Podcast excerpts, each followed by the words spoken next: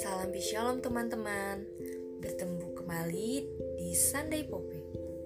Kali ini saya akan berbagi mengenai tradisi sederhana namun penuh makna.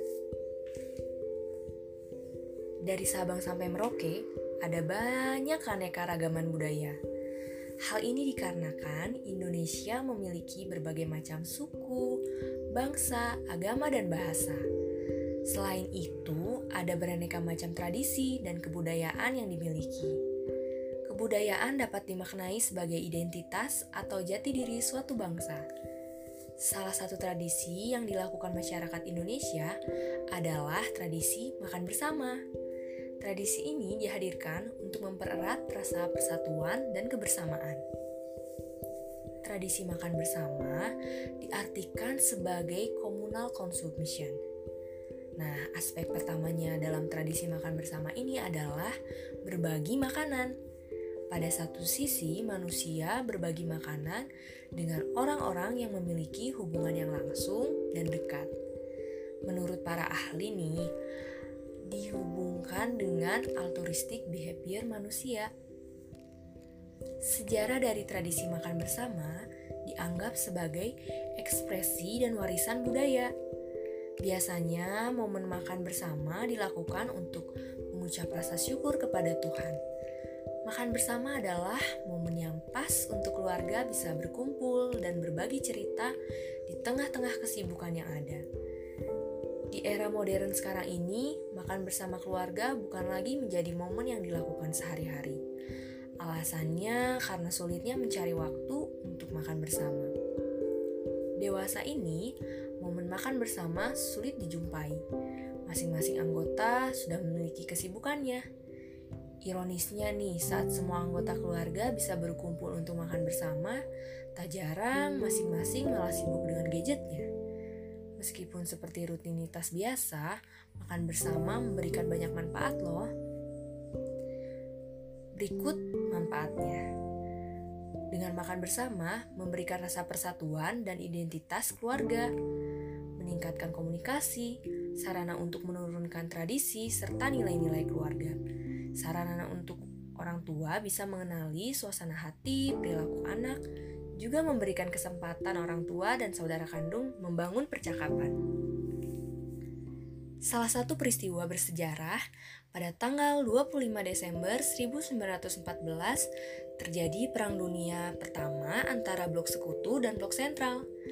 Karena bertepatan dengan hari Natal, genjatan senjata dihentikan. Kedua kubu mulai makan bersama dan bernyanyi. Nah, makan bersama menjadi momen terbaik untuk menyatukan dan menciptakan kedamaian.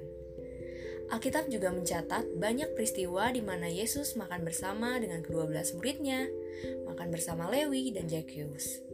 Sampai pada malam terakhir menjelang penyaliban pun, Yesus meluangkan waktu makan Paskah bersama dengan para muridnya. Yesus memandang penting momen makan bersama. Kita bisa melihat kisahnya dari Matius 26 ayat 17 sampai 20. Demikian. Pada hari pertama, dari hari raya roti tidak beragi, datanglah murid-murid Yesus kepadanya dan berkata, "Di mana engkau kehendaki kami mempersiapkan perjamuan Paskah bagimu?" Jawab Yesus, "Pergilah kepada si Anu dan katakan kepadanya, pesan guru, waktuku hampir tiba. Di dalam rumah mula aku mau merayakan Paskah bersama-sama dengan murid-muridku." Lalu murid-muridnya melakukan seperti yang ditugaskan Yesus kepada mereka dan mempersiapkan Paskah.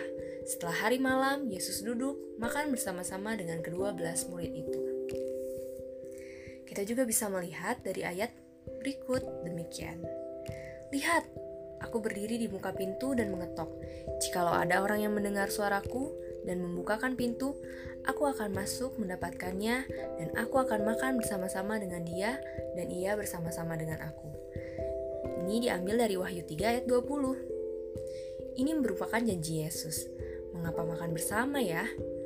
Nah, makan bersama mencerminkan hubungan yang erat. Kita tentunya tidak akan makan bersama-sama dengan orang yang tidak kita kenal, bukan? Hanya dengan orang dekatlah kita akan makan bersama, terlebih bersama keluarga. Merujuk akan ayat di atas, tradisi makan bersama yang saat ini mulai jarang dilakukan mungkin bisa kita lakukan lagi.